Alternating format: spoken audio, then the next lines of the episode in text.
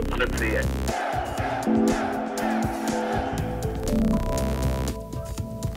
Krize kolem koronaviru zasáhla do volného času lidí po celém světě. Nevýdaný rozmach prožívá internetová encyklopedie tvořená dobrovolníky. Jen česká verze Wikipedie se od začátku března rozrostla o 9 tisíc článků. Jako zajímavý námět pro encyklopedii se mohlo ukázat i to, kolem čeho člověk ve vlastním městě obvykle jen tak projde. Třeba bývalá radnice.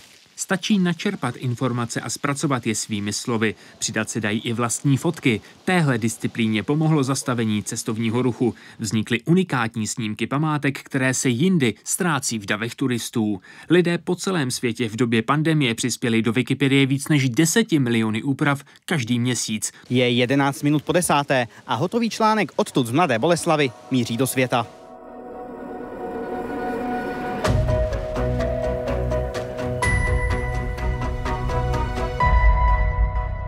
Wikipedie představuje významný mezník v dějinách encyklopedických projektů.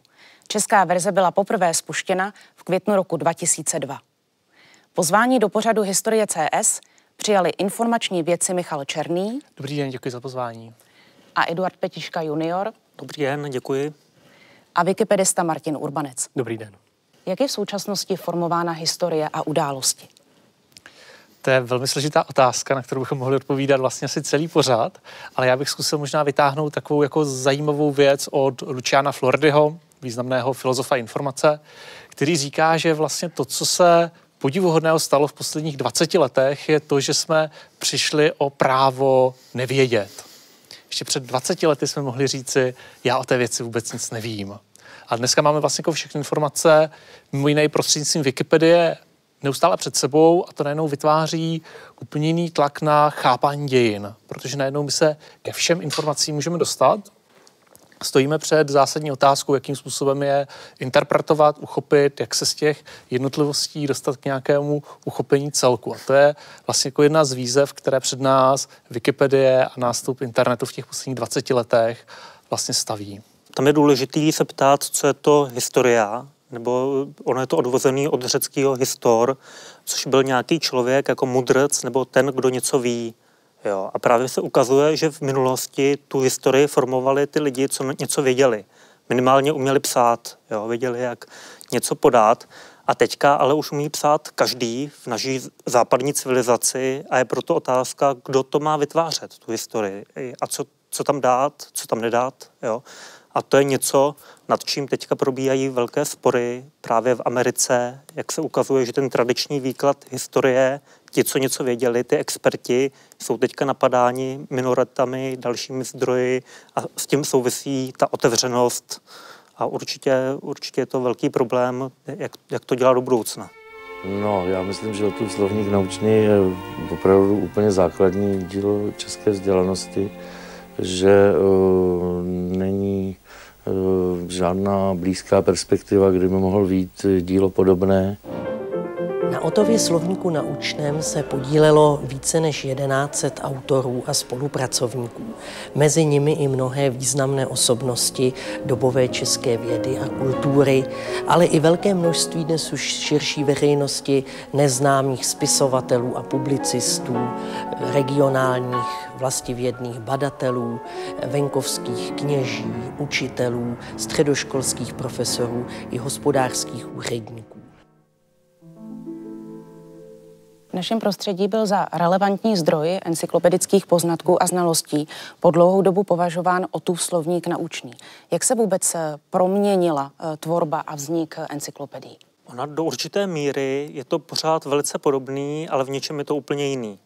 Ten příklad je, že opravdu i teďka eh, vytváří tu encyklopedii, tu Wikipedii třeba lidi, co něco vědí a co mají nějaké univerzitní tituly většinou a takhle. Ale v čem je ten velký rozdíl, tak je uh, eliminace transakčních nákladů. Že třeba tady Martin Urbanec mohl už v 16 začít psát články s profesorem Janem Sokolem, emeritním profesorem a v tom tradičním systému by to mohl dělat třeba až kolem 30, když by měl PhD. Jo. Takže to, že každý, kdo chce se do toho zapojit, tak může, tak to je opravdu něco, co je určitá evoluce, neli revoluce. Vlastně tak. A díky tomu, že Wikipedii může tvořit úplně každý, tak je nutné oprostit se od autority jednotlivých přispěvovatelů a místo toho klást výrazně vyšší důraz na zdroje, se kterými ta encyklopedie pracuje, na jakých základech staví své informace a odkud je čerpá. Zatímco dřív bylo možné se spolehnout na renomé člověka, eh, který encyklopedii napsal. Eh, v případě Wikipedie tak o mnoha wikipedistech nevím, eh, o koho ve skutečnosti jde, jak se jmenují, jaké mají vzdělání a musím se spolehnout pouze na to, co napsali a čím podložili svoje dílo. Tady ten přístup eh, se dá hezky ilustrovat eh, metaforou katedrály a tržiště. Zatímco katedrála je to je ten otůslovník naučný, to je ten projekt, který je plánovaný na mnoho let. Jsou do něj pozváni ti profesionálové, nejlepší z nejlepších a dopředu víme, jak bude vypadat ten výsledek a máme nějaký systém řízení hesel a rozhodujeme, kdo co bude psát, tak eh, ta Wikipedie se mnohem víc blíží tomu, co bychom mohli označit jako bazar nebo tržiště. Něco, co vzniká organicky, něco, ve kterém se můžou prosadit ti lidé, kteří mají to dobré zboží, které můžou prodávat. To jsou ty kvalitní zdroje, to jsou ta témata, která jsou relevantní. A vlastně to, co je signifikantní pro Wikipedii, je, že tady není žádný nástroj, který by řídil a teď napište pět přírodovědeckých hesel, teď jich napište osm historických. Ale ta Wikipedie právě díky té organičnosti, díky tomu, že vzniká ze spodu, dokáže reagovat na potřeby té společnosti, nějakým způsobem zachycovat diskurzivně, co je pro tu společnost důležité, signifikantní, čím zrovna žije a na tyhle otázky dokáže odpovídat. A najednou my nemáme ten prostor pro to plánování, ale musíme hledat jako mnohem sofistikovanější nástroje pro to, jak uřídit kvalitu, jak se vyhnout vandalismu, jak zabránit tomu, aby se na té Wikipedii objevovala nějaká nepravdivá, falešná hesla, ale vlastně najednou do toho prostoru dokáže vstupovat každý a najednou vlastně dokážeme prostřednictvím tady té technologie přístupu komunity vlastně budovat to vzdělání mnohem organičtěji, dynamičtěji, s mnohem menší časovou škálou. Právě to omezení té časové škály je pro tu Wikipedii zásadní. My nejenom nemáme tu katedrálu, ale máme to tržiště, které se neustále přestavuje, doplňuje a proměňuje podle toho, co ti nakupující a prodávající jsou ochotní v tu chvíli nabídnout může tedy reagovat velmi rychle, flexibilně na aktuální témata a poznatky. Je to tak, když typicky někdo zemře, tak do 10 minut, do 10 hodin, podle toho, jak je to významná osobnost, tak to na Wikipedii víme. Ostatně etymologicky to wiki je spojeno právě s tou rychlostí. Hmm. Jak se pak ale opravdu bránit eh, proti vandalismu? Tak Wikipedie má vlastně eh, dvě úrovně eh, obrany proti vandalismu, poškozování hesel a podobně. První je skupina tzv. patrolářů, kteří kontrolují provedené změny v reálném čase. Oni procházejí seznam naposledy uložených editací, koukají se na ně a zjišťují, jestli ta editace vypadá v pořádku, eh, nebo jestli vypadá, že článek nějakým způsobem ničí a vrací zpátky. Díky tomu, že tato kontrola provádí, eh, probíhá v reálném čase, tak eh, není možné mít skupinu patrolářů, kteří budou vědět všechno, že ta kontrola není stoprocentní, tam existuje druhá úroveň obrany, to jsou takzvané sledované stránky, kdy každý eh, registrovaný wikipedista si může přidat do seznamu svých sledovaných stránek články a hesla, která ho zajímají, které jsou z oboru, kterému se nějakým způsobem věnuje a věnovat se změnám uloženým právě v těchto heslech a zkontrolovat je s větší mírou jistoty, eh, než by to zvládl patrolář, který se tomu oboru věnovat nemusí. A co nastává v okamžiku, kdy zjistíme, že eh, v hesle nebo v daném článku na Wikipedii jsou uvedeny informace, eh, které jsou zkreslené, nepatřičné, které tam nepatří? V takovém případě je obvykle prvním krokem vrácení článku do původního stavu, jinými slovy revertování té editace. A následně buď druhá strana uzná vysvětlení, jakým to bylo provedeno, to je ten ideální případ, nebo ho neuzná a v takovém případě probíhá diskuze mezi skupinou eh, wikipedistů za účelem nalézt schodu, jak by článek měl vypadat. V případě, že probíhá opakované vracení s vintama zpátky, co se taky občas stává, říká se tomu editační války a potom může dojít až k zablokování jednotlivých přispěvovatelů, kteří nerespektují pravidla, anebo třeba k dočasnému uzamčení článku, tak aby se diskuze vynutila. Největší část článků jsou články, které jsou eh, bezproblémové na témata, u kterých neexistuje spor.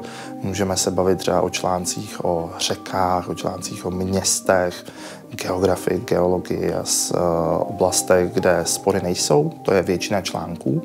Ale na Wikipedii se nacházejí také články o tématech, které jsou kontroverzní. Například uh, témata menšin, témata národností, uh, témata spojená například s homosexualitou jsou, jsou hodně exponovaná a na Wikipedii. Tím pádem tady na ty články je věnována větší pozornost. Je to dáno tím, že lidé, kteří se článkům věnují, tak mají, tak mají dvě názorové, většinou dvě názorové skupiny. Takže se potom stává to, že články o kontroverzních tématech jsou extrémně dobře zdrojovány. Je to kvůli tomu, že uživatelé z obou dvou názorových skupin jim věnují více času, a více péče, aby tam uh, dostali ten uh, co nejvíc nezávislý pohled. Jaká je řídící struktura Wikipedie? Wikipedie má uh, řadu uh, funkcionářů, správců a podobně, ale ti mají uh, zvláštní roli. Oni uh, mají, jim jsou svěřené určité technické možnosti, můžou například blokovat uživatele, uzamykat články nebo je mazat, ale nemohou to dělat ze své vlastní vůle.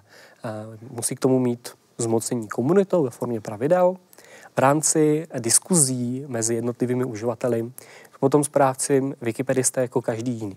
To, že do diskuze něco napíše správce, ještě neznamená, že to musí takhle být normální editor Wikipedie, pokud někdo chce editovat Wikipedii, tak tady s tou řídící strukturou vůbec nemusí přijít do styku, pokud nedělá problémy. Pokud jenom edituje nebo píše články, tak prakticky je to velice volná hierarchie a každý může něco editovat a takhle. Teprve pokud jsou nějaké editační spory, války, tak teprve potom nastupuje ta hierarchie a ty, ty různé nějaké eh, kontroly, komise nebo teda arbitrážní výbory a takhle, které potom hodnotí má pravdu ten nebo má pravdu ten. Jedna z výrazných editačních válek eh, proběhla na profilu Václava Havla, kde se projevila snaha spochybnit jeho morální integritu. Jak editoři rozhodují o míře pravdivosti dat? Oni nerozhodují o míře pravdivosti dat. Oni, jak jsem zmiňoval na začátku, se musí věnovat eh, zdrojům a to, co je v nich uvedeno. A to, co probíhá v rámci takových sporů, je se podívám na vkládané informace, podívám se na vkládané zdroje a zjistím, zda v tom zdroji ta informace je. Pokud tam není, tak by informace neměla být ani v článku, kdy není odkud čerpat. Může se samozřejmě stát, že v několika různých zdrojích je několik navzájem si odporujících informací a v takovém případě potom to často dopadá tak, že v článku jsou uvedeny všechny možnosti a je na čtenáři, aby informace zhodnotil a vybral si nějaký závěr. Jestli to můžu doplnit, tak to je vlastně jako velmi zajímavý a důležitý případ, protože vlastně ukazuje, že Wikipedie není hodnotově neutrální, nebo že by neměla jako žádnou a, moc ve společnosti. Jo, dneska, když chceme zjistit nějakou informaci, tak typicky to první místo, kam půjdeme, tak bez ohledu na to, jestli a, máme univerzitní titul nebo ho nemáme, tak bude pravděpodobně Wikipedie že ta Wikipedie představuje jakousi, jakýsi etalon nějakého objektivního vědění, Vlastně ale to vědění není nikdy úplně objektivní a my vlastně na různé osobnosti můžeme mít různé názory a, a vlastně třeba i ve vědecké komunitě se jako velmi silně diskutuje o tom, které ty zdroje jsou uvedeny pod konkrétním článkem na konkrétní a, stránce konkrétního hesla. Jo, protože vlastně to je to místo, které mi může zajistit citovanost nebo dopad do společnosti. A je to, že tam uvedený nějaký disentní, kontroverzní názor ve skutečnosti může znamenat, že velmi výrazně posílím osobnost a relevanci toho konkrétního autora A vlastně najednou vstupuji prostřednictvím toho hesla do jakési vědecké nebo epistemické mocenské struktury, která má velký vliv na to, jak o nějakých problémech přemýšlíme, jak je strukturujeme a jak o nich mluvíme. To znamená, ten model, kterému se říká někdy demokratická teorie pravdy, který do nějaké míry převzala Wikipedie, tak on vlastně není jako úplně neproblematický, ale vlastně popravdě asi jako nic lepšího pro ten model fungování té komunity nemáme. Ale vlastně si musíme být jako velmi pečlivě vědomi toho, že a, ty informace jsou zároveň něco, co velmi výrazně se propisuje do toho, jak bádáme, k jakým zdrojům jdeme jako první, na jaké témata, na jaké věci se u těch konkrétních problémů díváme. A to je skutečně jako velmi, velmi jako problematická nebo citlivá záležitost. Jako prakticky Wikipedie přijala systém kvality, jaký panuje ve společnosti. To je důležité říci, že Wikipedie nejde proti institucím. Jo, jsou na to i výzkumy, že pokud jsou ty impaktované články, tak Wikipedie má radši, má radši uh, univerzitní vydavatelství, má radši média. Ale co je teďka problém, že to tradiční vědění, ta kvalita ta se rozpadá do určité míry, jsou predátorské časopisy, není jasný, jak je úplně hodnotit, kdo, kdo ještě je, kdo není. Jo, kolikrát média, etablovaná média otisknou něco, co je špatně. A to není problém Wikipedie, ale je to problém té naší znalosti a jak hodnotíme kvalitu. Jo, a viděli jsme to v covidu, což byl výborný příklad, že ta Wikipedie v tomhle do určitý míry musela hrát tu roli toho strážce té pravdy, i když uvozovky, jo, ona spíš, eh, ty editoři, eh, byla tam kolem to eh, komunita zdravotních expertů a ty hlídali, aby i seriózní zdroje, pokud něco publikovali, tak řekli, ale ta metoda je špatná. Jo. Že kolem toho covidu byli prý vědci, kteří to hlídali, aby tam nepronikly nepodložené informace. Zároveň je tady velká povinnost stažena právě i na toho čtenáře, protože on sám by se měl vlastně ověřit uh, ty uváděné informace a zhodnotit tu jeho validitu. Není to také do určité míry past? To, je to past a my jsme si vlastně někdy kolem roku 2000 mysleli, že svět, do kterého vstupujeme, bude vlastně ohromný v tom, že máme k dispozici vlastně nekonečné množství informací, vlastně, že přestáváme potřebovat formální vzdělávání, všechny informace si snadno dohledáme, všechno je přístupné a každý, kdo má co říci, tak to na internetu řekne. Ale vlastně jsme velmi rychle zjistili, že k tomu, aby tohle prostředí mohlo být jako skutečně přínosné, tak bychom potřebovali, aby všichni uživatelé byli dostatečně informačně gramotní a oni nejsou. A k tomu, aby tohle prostředí fungovalo, tak bychom potřebovali, aby tam lidé sdělovali věci, které jsou dostatečně metodologicky transparentní. A oni to nedělají. K tomu, aby tohle prostředí fungovalo, bychom potřebovali, aby všichni v tom prostředí měli tu uh, touhu a chuť, kterou mají ti editoři Wikipedie, nebo velká většina z nich, jo, sdělovat tu pravdu a snažit se o ní nějakým způsobem přemýšlet, aby ověřovali zdroje. A tohle je všechno, co nám v tom prostředí vlastně jako chybí to prostředí je do velké míry komerční, to prostředí do velké míry se snaží a, pracovat s nějakou jako mocenskou strukturou a mocenským zájmem. A, a pokud e, naši uživatelé, a oni ve většině skutečně jako nejsou úplně jako informačně gramotní, a, tak a, e, s těmihle informacemi pracují, tak je to vlastně pro ně nějakým způsobem rizikové.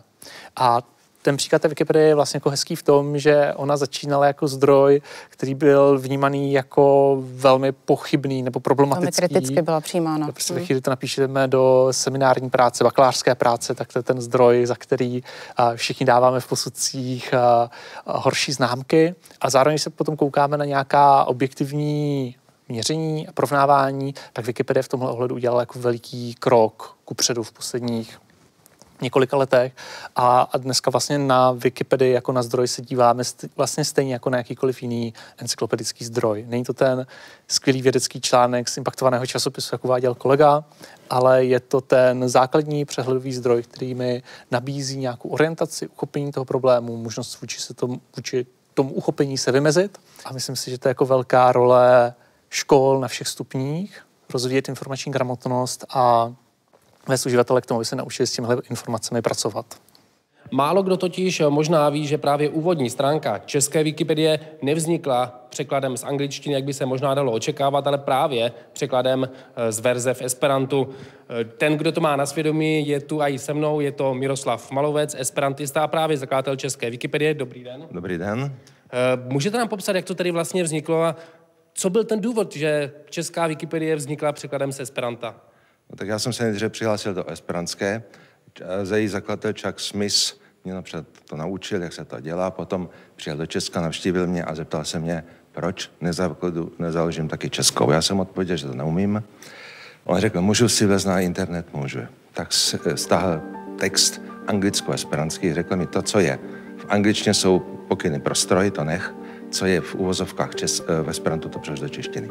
Tak jsem to 14 dní překládal, poslal, poslal jsem to potom Brianu Viberovi, správci Wikipedie a ona si za tři dny, to byla na Silvestra, tu českou Wikipedii spustila. Wikipedie původně vznikla jako doplňkový projekt pro dnes již prakticky neznámou encyklopedii Nupídy, která byla psaná lidmi s formálním vzděláním, dokončeným doktorským vzděláním a její vadou bylo, že za tři roky svého provozu na ní vzniklo 25 kompletních článků a 74 článků v procesu schvalování. Vznikla Wikipedie jako inkubátor článků právě pro účely Nupídie, s tím, že tam články bude moci psát kdokoliv a odborníci potom jenom posoudí, eh, zda je ten článek dostatečně kvalitní, zda může být zveřejněn. A čas ukázal, že model, kterým se vydala Wikipedie, je podstatně životaschopnější. Za několik málo měsíců na Wikipedii vznikly stovky a tisíce hesel, což se uh, Nupídy nepodařilo a troufám si říct, že ani podařit nemohlo. Já bych to jenom doplnil k těm citacím. Možná, že to je velké téma, citovat Wikipedii, necitovat, ale podle pravidel Wikipedie by to nemělo být vůbec potřeba, protože na Wikipedii by nemělo být uvedeno nic, co není všeobecně známé, pokud to nemá věrohodný zdroj. Takže by to mělo fungovat do určitý míry jako Google, že to je jenom rešerše poznatků o tom daném tématu. Takže ten student by tam správně měl jít, mít, brát to jako rešeršní nástroj a pak citovat ten zdroj, který je tam uveden u toho konkrétního odstavce, u té konkrétní věty. Jo? Že tak, tak by to v teorii mělo být, v praxi to tak úplně nefunguje a kolikrát tam je hodně věcí, co jsou jenom na Wikipedii. Proto i ten požadavek objektivity a ostatně i neprezentování vlastních výzkumů, což je zakotveno uh, vlastně v poslání samotné Wikipedie.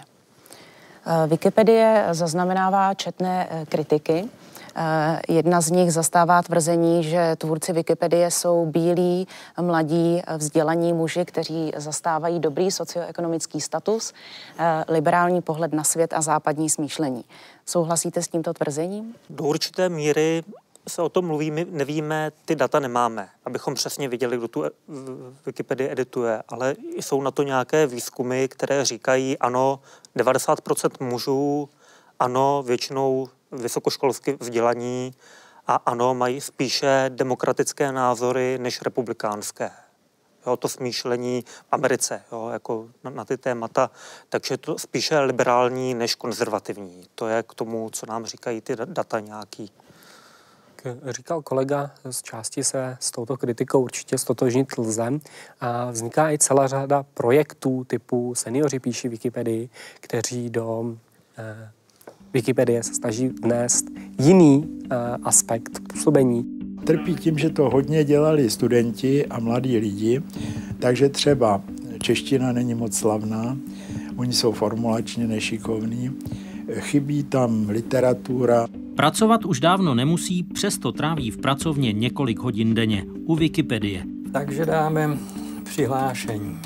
Bývalý lékař a vědec má v 72 letech konečně čas věnovat se své zálibě, výtvarnému umění. Na Wikipedii ale našel spoustu chyb i bílých míst. Chce je opravovat a zaplňovat. Sama podstata Wikipedie je vlastně něčím jako velmi otevřená a liberální. A to vlastně si do nějaké míry rámuje i to, jaký lidé jsou ochotní tam přispívat, jak ta komunita vypadá, jak roste a funguje což mi přijde jako, že to je jako jeden z důležitých faktorů.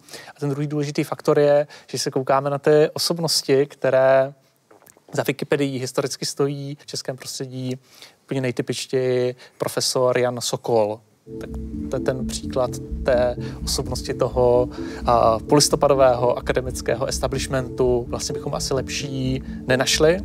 A je to člověk, který do nějaké míry vytváří představu o tom, jak se Wikipedie má editovat, a proč se má editovat, a že on ve veřejném prostoru jako velmi dobře působil v tom smyslu, že se snažil vysvětlit těm ostatním akademikům a intelektuálům, proč by na tu Wikipedii měli chodit, proč by měli vzít na milost když se chystalo výročí mého tchána Patočky, tak jsem si všiml, že studenti píšou práce o něm a e, opakují se tam stejné chyby a tak jednoho jsem si vzal stranu a řekl jsem mu, kde jste to udělal tohleto a prozradil, že to je z internetu.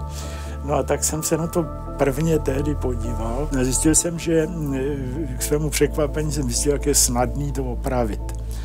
No a už jsem byl chycený. Já určitý věci nedělám, protože neznám terminologii, takže si nevšímám chemie, nevšímám si velmi omezený možnosti o medicíně. Samozřejmě si nevšímám muzikantů, že tomu nerozumím, ale to je tak asi všechno. A jinak vlastně člověk nemusí být žádný expert, protože jednak má knížky k tomu a jednak tam je ten geniální nápad, že na jedno kliknutí se dostanete do paralelního článku v jiném jazyce. Takže když umíte nějaký jazyky, tak to dáte z toho dohromady velmi snadno.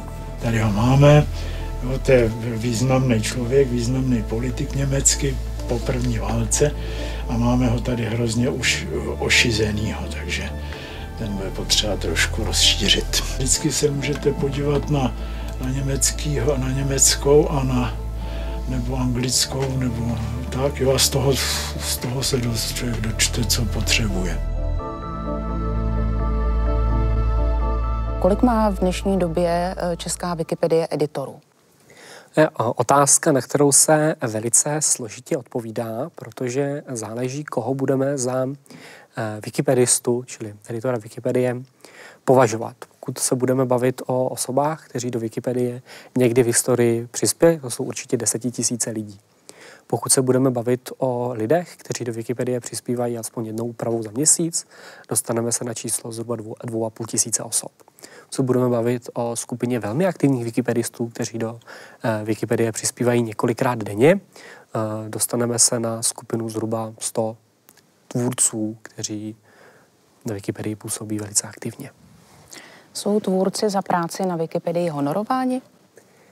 Nejsou, eh, respektive ne přímo. Existuje koncept wikipedistů rezidentů, kteří působí v institucích, jako jsou knihovny, muzea eh, a tak dále, a propojují tyto tradiční uchovatele vědomostí z Wikipedii. Oni, jejich primární náplň práce by neměla být psaní hesel, ne, ale zpřístupňování zdrojů té které instituci, skupině wikipedistů, kteří je mohou snáze využít, stavět na nich články a Wikipedisté rezidenti jsou ve většině zaměstnanci těchto institucí, kteří se najmuli právě eh, za tím účelem, aby jejich instituci s Wikipedií propojovali. Ale v případě wikipedistů autorů, tak eh, ti fungují jako dobrovolníci bez nároku na honorář.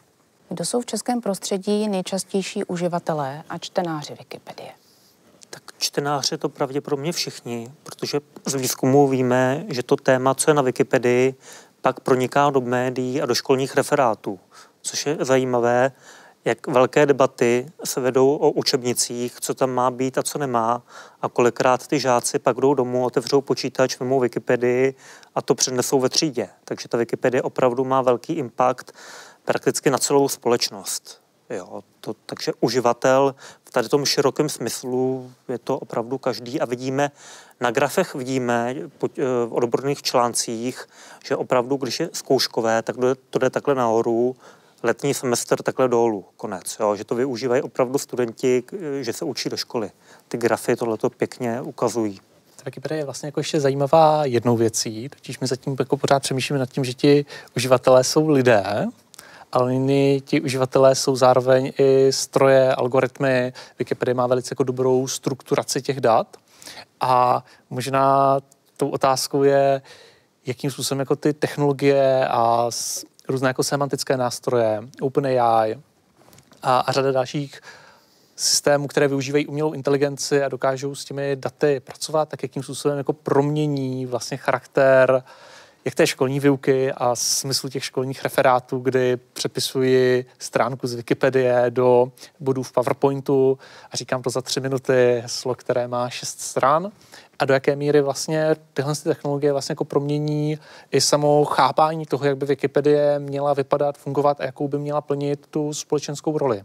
Protože těmi uživateli jsme v jedné rovině napřímo, ale v druhé rovině jako velmi nepřímo v té charakteristice toho, jaké ty informace se v těch různých boxíkách na Google na nás objeví, co jsou ty informace, které se propisují do médií, protože i novináři tu první informaci typicky získávají z Wikipedie.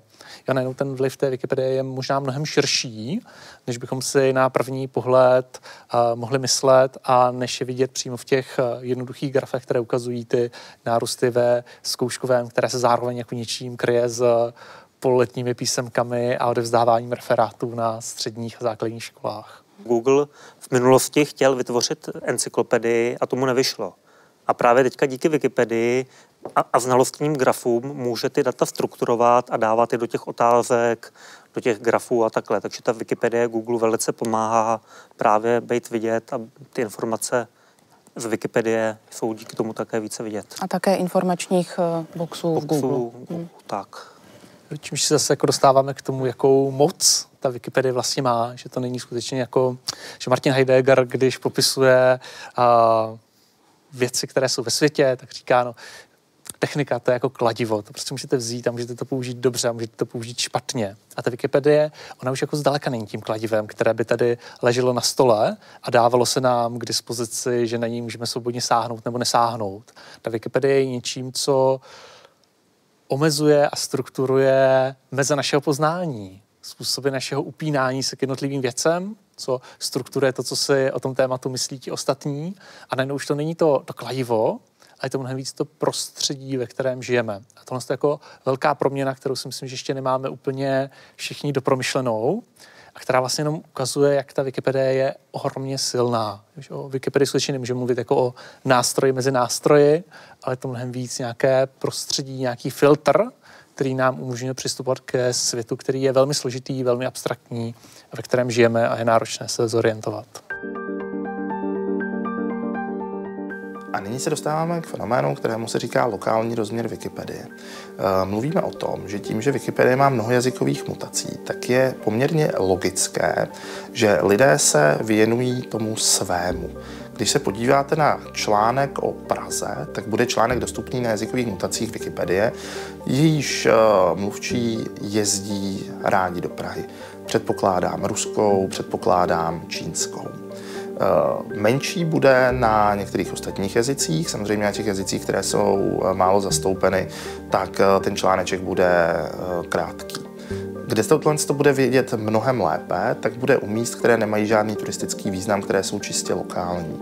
Pokud se podíváme na článek o nějaké obci české, tak na české Wikipedii bude stoprocentně nejdosáhlejší ale na ostatních Wikipediích bude jenom krátký, krátký článeček. Takhle se můžeme dostat i k některým turistickým cílům, historickým osobám. A e, Naším cílem, cílem Wikipedistů i cílem ve Združení Wikimedia je to, aby jsme právě pomáhali růstu tě, e, nejenom lokálních témat, ale i témat, které jsou e, důležité. Existují anebo lze eh, při prohlížení jednotlivých hesel eh, v cizích jazycích eh, vyhledat odlišnosti právě ve strukturování článků, ve strukturování textů. Pokud si vyhledáme heslo článek Miloš Zeman, tak vidíme odlišnosti na německé a ruské Wikipedii. Zatímco na německé Wikipedii je poměrně vyvážený podíl mezi popsáním a vylíčením života a pak kontroverzí svázaným s Milošem Zemanem, tak na ruské Wikipedii je důraz kladen zejména tedy na ocenění, na kariérní růst a na tedy uznání a významné aktivity Miloše Zemana. O čem to svědčí? tomu tak, svědčí to o tom, že každý národ vidí ten svět trošku jinak. Jo? Že, a že si všímá těch politiků, kteří ho mají rádi. Jo? Takže, nebo to tak je prezentováno, že Miloš Zeman byl v ruských médiích velice často zmiňován A proto taky Rusové tam Miloše Zemana zmiňují jako někoho, který má vůči něm kladný vztah. To samý Čína. Taky Miloš Zeman na čínské Wikipedii, taky tam nemá tu sekci kritika, jo, nebo má jenom... Takže to svědčí o tom, že opravdu ty politici jsou vnímáni jinými národy jinak. Jo, že to, to vidíme právě na té německé a anglické Wikipedii, která je relativně objektivní, ale potom ty menší Wikipedie si všímají těch konkrétních věcí. Wikipedie je eh, takové, takové zrcadlo, které ukazuje eh, svět takový, eh, jaký se jeví v zdrojích. Pokud budou českojazyčné zdroje nějakým způsobem vychýlené a budou ve velké většině ukazovat jeden konkrétní názor. S největší pravděpodobností se to ukáže i v článku na Wikipedii. Eh, Wikipedii v češtině píšou lidé česky mluvící, primárně používající české zdroje, zatímco v případě Wikipedie uh, ruské uh, se to budou používat zdroje ruskojazyčné, které můžou obsahovat jiné informace či jinak podané.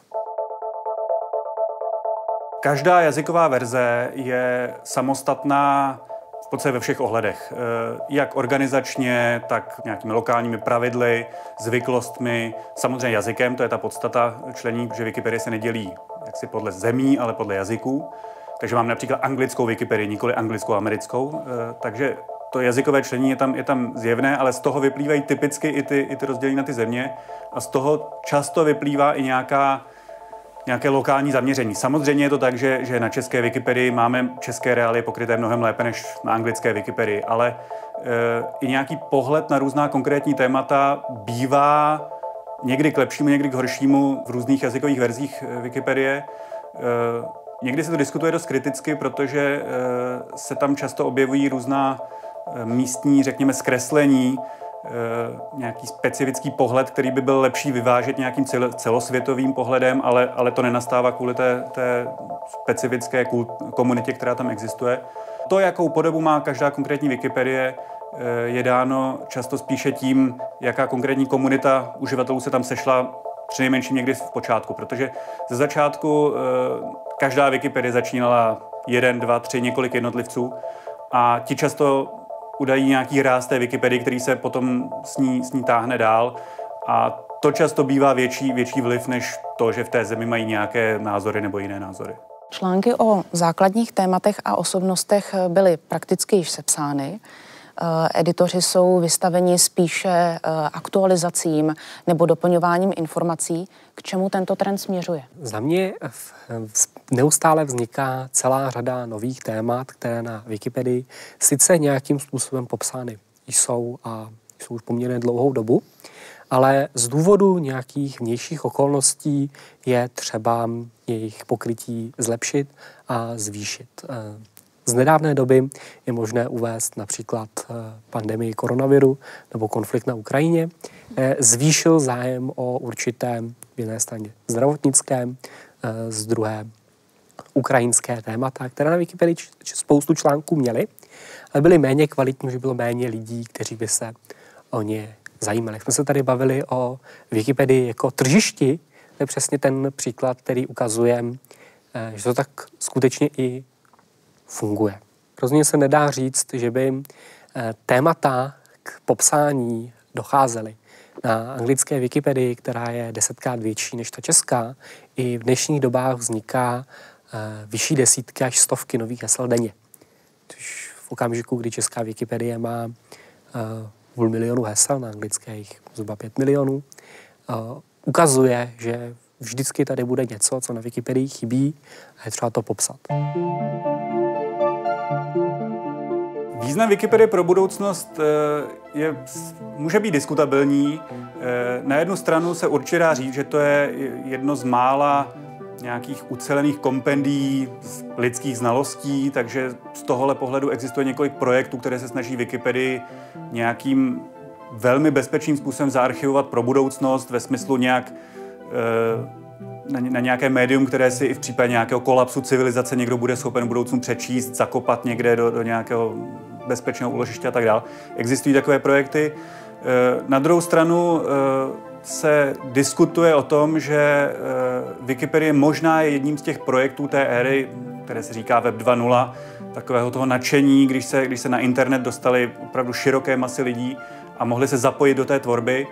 Ale u spousty dalších projektů z téhle éry se ukázalo, že to bylo jenom takové dočasné, taková dočasná móda, která pominula a i u Wikipedie se tak diskutuje, jestli ten počet e, lidí, kteří jsou ochotní se Wikipedii věnovat, přispívat, upravovat, doplňovat a tak dále, jestli postupně neklesá a jestli za nějakou dobu se z Wikipedie nestane jenom taková, tak, takový mrtvý pozůstatek nějaké, nějaké minulé éry. Ale myslím si, že i kdybychom vzali Wikipedii a zakonzervovali ji teď v té podobě, jaké teď je, tak nějakou cenu určitě má. Kdy narůstá význam Wikipedie na diseminaci odborných poznatků? To je výborné téma, to je zejména v odborných poznatcích. Pokud jsou ty téma nějaká vědecká, tak tam máme potom mnohem větší tu skupinu těch lidí, kteří chtějí ty vědecké poznatky. Tam je totiž problém, že u většiny témat ta Wikipedie preferuje sekundární prameny, jo? což jsou nějaká taková už knihy nebo publikace, ale u těch vědeckých tématech, jako je COVID, jo? nebo třeba nějaký druh rakoviny, srdeční infarkt, tak tam potřebujeme ty aktuální vědecké studie. Jo, kolikrát. A právě nějaký výzkum třeba ukázal, že snad až 50% amerických lékařů vyhledává informace na Wikipedii, teda ne jak operovat žlučník, jo, ale eh, vyhledává tam ty nejnovější studie o těch daných problémech. Protože ta medicína tak rychle jde dopředu, že už kolikrát ty stávající guideliny nereflektují to, co vyšlo před dvěma měsícema. Jo. Takže tady v tom e, narůstá v tom, když je potřeba rychle něco přidávat, jo, jako COVID nebo další medicínské problémy. Jak nahlížíte na budoucnost Wikipedie?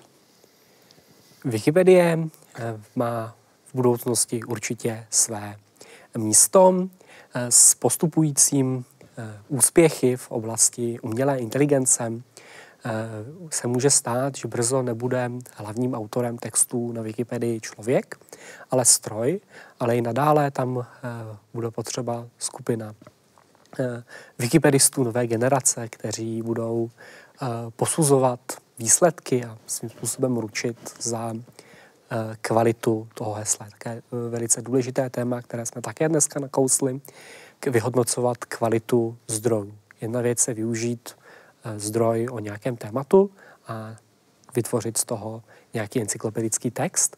A druhá věc je ujistit se a uvědomit si, zda bych vůbec takový zdroj měl ve Wikipedii použít, tam má své místo, anebo zda by bylo vhodnější použít nějaký jiný. Možná když přemýšlíme o tom, jaký vliv má globalizace na svět, tak myslím si, že Wikipedie je příklad toho extrémně pozitivního vlivu globální komunity, která přispěla tomu, k tomu, že každý z nás může o libovolném tématu cokoliv přečíst, že každý z nás může večer rozkliknout libovolné heslo a na tři, čtyři, pět kliků se dostat někam úplně jinam a vlastně systematicky pečovat o nějakou sebekultivaci a poznání. Myslím si, že to, co je velkým přínosem Wikipedie a s čím Wikipedie určitě jako bude pracovat, je ten fenomén toho dobrovolnictví. Myslím si, že tady není moc projektů, ve, kterém by se, ve kterých by se podařilo tak dlouho udržovat velmi aktivní, širokou komunitu dobrovolníků, kterým jde o nějaké společné poznání. Takovou tu myšlenku, která byla typická pro a, barokní a snad ještě osvícenecké myšlení, že skrze vzdělání dokážu proměnit člověka.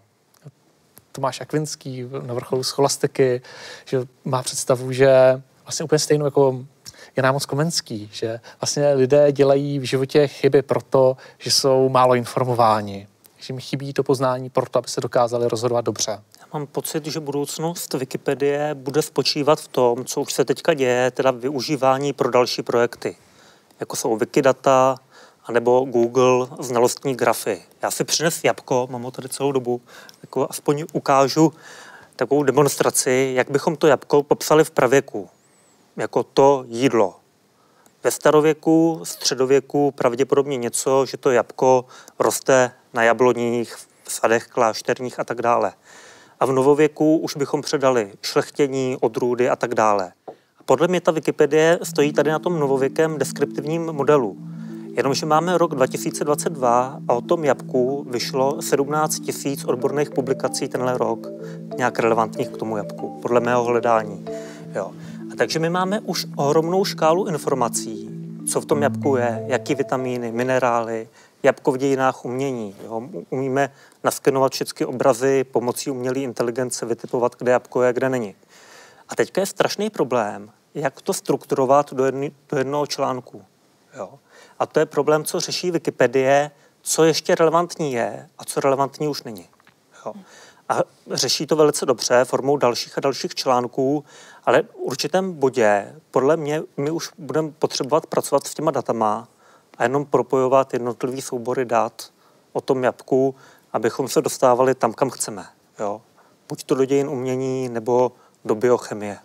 Wikipedie je silná v tom, že dokáže popisovat právě ty konkrétní fenomény. Možná ne tolik ty souvislosti a vazby, ty vysvítají až hmm. skrze ty grafy, ale ty konkrétní fenomény dokáže popsat mnohem lépe než jako libovolný odborník, který se tady nachází. Na žádné fakultě nemáme nikoho, kdo žádného historika, který by znal více dat než Wikipedie, který by byl silnější v pojmenování konkrétních jmen anebo bitev. A rozhodně to neznamená, že by historici byli zbyteční nebo že by ta profese byla zbytečná. Protože ta síla spočívá v tom, že dokážu porozumět těm vazbám, vztahům, dokážu interpretovat, dokážu postavit ten příběh. A to je, to je přesně to, co ta Wikipedie v budoucnosti bude muset se naučit promýšlet a reflektovat. Největší problém s Wikipedií je, že ona nemá cílovou skupinu úzce profilovanou, takže my nevíme, co je relevantní pro koho. Ona je encyklopedie pro všechny, jak pro pětileté děti, tak pro PhD studenty. A ten největší problém je, jak podat tu informaci relevantně pro všechny skupiny. Jo?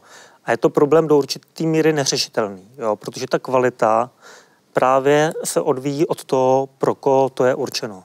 Jo? A takže právě jak tohle to vyřešit, jak ty články psát tak, aby byly dobré pro ty i pro ty, to je velký problém. Ukazuje se tady rozdíly mezi přístupem zvoleným jednotlivými jazykovými verzi, verzemi Wikipedie. Eh, na některých jazykových verzích existuje koncept tzv. dětské Wikipedie, která má za cíl pojmy popsat v jazycem, eh, kterému rozumí děti, cílová skupina tohoto subprojektu. A u eh, každého článku, který je reprezentován i v té dětské verzi Wikipedie, je možné si rozkliknout zjednodušenou verzi a přečíst si verzi, která je psaná jednoduchým jazykem na porozumění a cílená na konkrétní publikum. To je ta simple English, že jo? Nebo to, to, je, to je Přesně tak. Wikipedie ve zjednodušené angličtině, která, je, která cílí na uh, mluvčí angličtiny, kteří ale nejsou mluvčími rodilými a nerozumí všem pojmům a preferují konzumaci obsahu v jednodušším jazyce na porozumění. Z vašich názorů vyplývá, že Wikipedie a její sesterské projekty budou hrát čím dál tím důležitější roli eh, v šíření, v distribuci znalostí. Budou příští generace ještě docházet do knihoven a navštěvovat galerie a muzea? Tak já působím na katedře informačních studií a knihovnictví, tak eh, bych asi neměl říkat, že, že ne.